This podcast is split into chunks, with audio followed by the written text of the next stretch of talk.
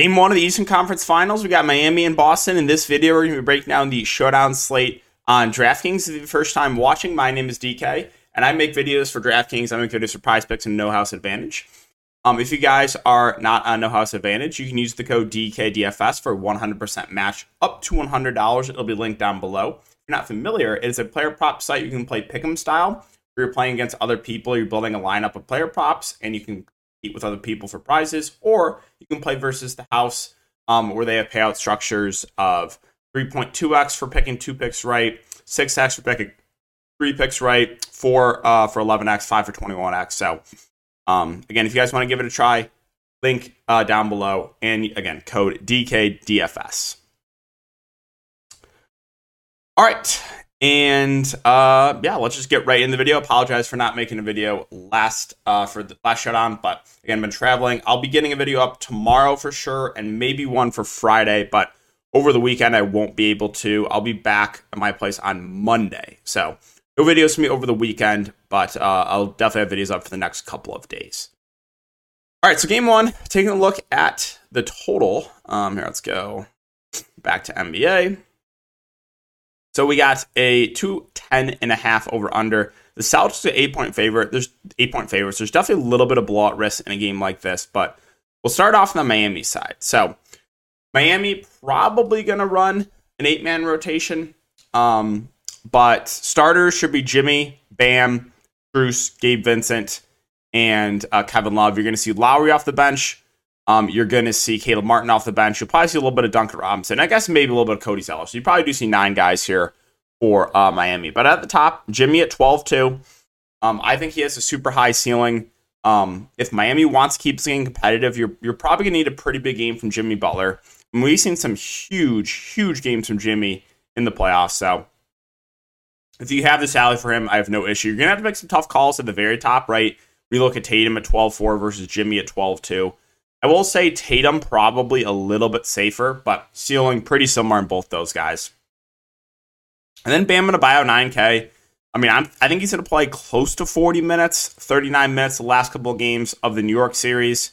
And he's been playing a bit better. He's been a little bit more aggressive offensively 20 shots up here, 17 shots up here. Where early in the playoffs, he was a little bit passive.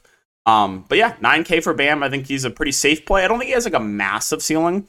Like I think you're probably gonna get somewhere in a competitive game like 35 to 40ish fancy points, but I think a pretty safe option. Now Lowry's at six eight, so I'm expecting somewhere in the neighborhood of 25 to 30 minutes from him. He's got actually played 31 minutes back to back games.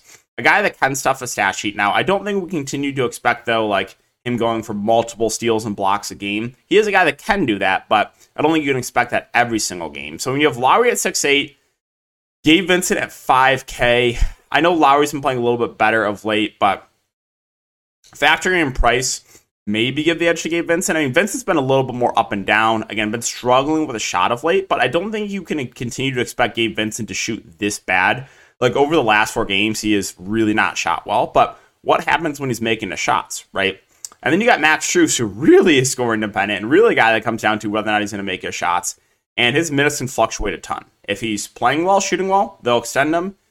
If he's not, I mean, they can limit him. You've seen multiple games where, you know, he's got limited to low 20s minutes. Even the one game that I played him, he went for negative one fantasy points. So, Strus a guy that does have a high ceiling, but a relatively low floor if he's not making the shots.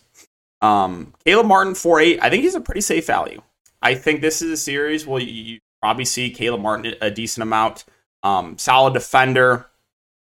They can throw him on Tatum. They can throw him on Jaylen Brown. So uh, a guy that I think plays mid to high 20s minutes, maybe even around 30. I think he's a very safe play. Kevin Love at 4 6, more of a tournament only play for me. The minutes tick down in him in the New York series. He's a guy that, again, not good defensively. Um, he's not a bad point per minute guy, but I'm just not super confident with his minutes. So Love is a guy that I think more of a tournament only play for me. Um, Duncan Robinson is 3.4. So if you think that Max Strus is going to struggle, then you can look to Duncan Robinson.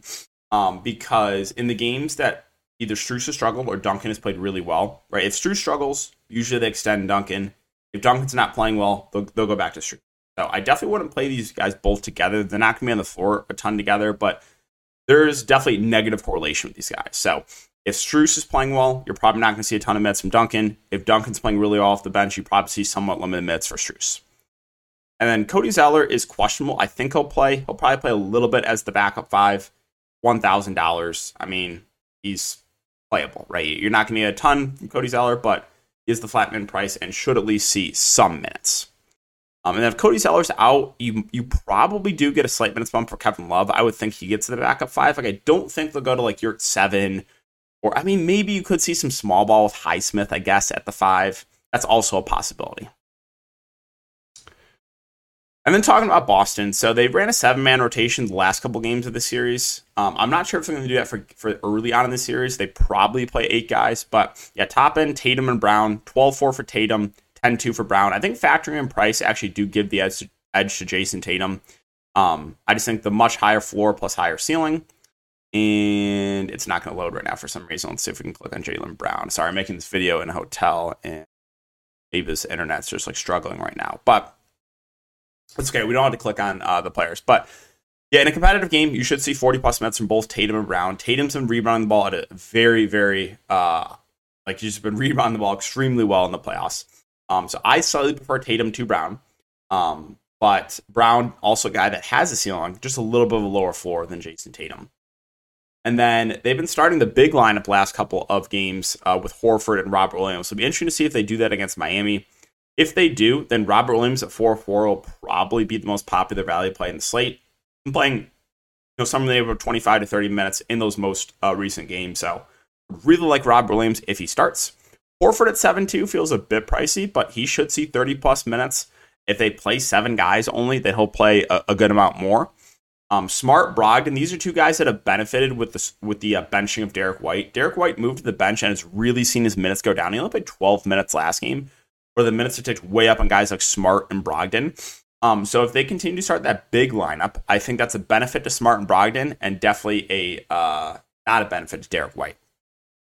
Now that wouldn't mean that Derrick White would be out of play, because if Derrick White comes out the bench and makes the shots, I mean we know this guy has a ceiling. He's had some really big games, like mostly early on in the playoffs, but we've seen some big big games from Derrick White. So um, if they do go that big lineup, I wouldn't say White's out of play, just more of a contrarian play. Now, if they do go back to Derrick White in the starting lineup and move Rob Williams to the bench, then Derrick White, I would be a little bit more confident with his minutes, and uh, I wouldn't be as excited about a guy like Robert Williams.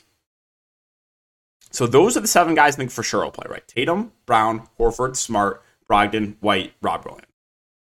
Now, I think early in the series, you probably do see an eighth guy. If I had to guess this to say who would be, I think you see a little bit of Grant Williams at 2.2K. Now, there's obviously some DMP risk, but I think you probably get somewhere in the neighborhood of like 10 to 15 minutes from him, maybe a little bit more. So, if you want to take a shot uh, on Grant Williams, obviously there's some DMP risk. But if he does get the minutes, like say if you, if you told me Grant Williams played 15 minutes tomorrow, I would highly consider him at only 2.2K because he doesn't need a lot to pay off that salary, right? That's the only guy I think will play unless the game turns into a massive blowout. I don't think you'll see any Sam Hauser who played a little bit earlier on in this in the playoffs, but has not been playing recently. Um, and uh, yeah, so that's gonna do it for the player by player breakdown, and that's gonna do it for the video as well. So as always, I really do appreciate the support, guys. Uh, if you're interested, um, if you're playing Prize Picks, you can check my video uploaded about a couple pair of props I'm playing for tomorrow. And uh, I hope you enjoy the rest of your night. Good luck, and we'll see you all in the next video.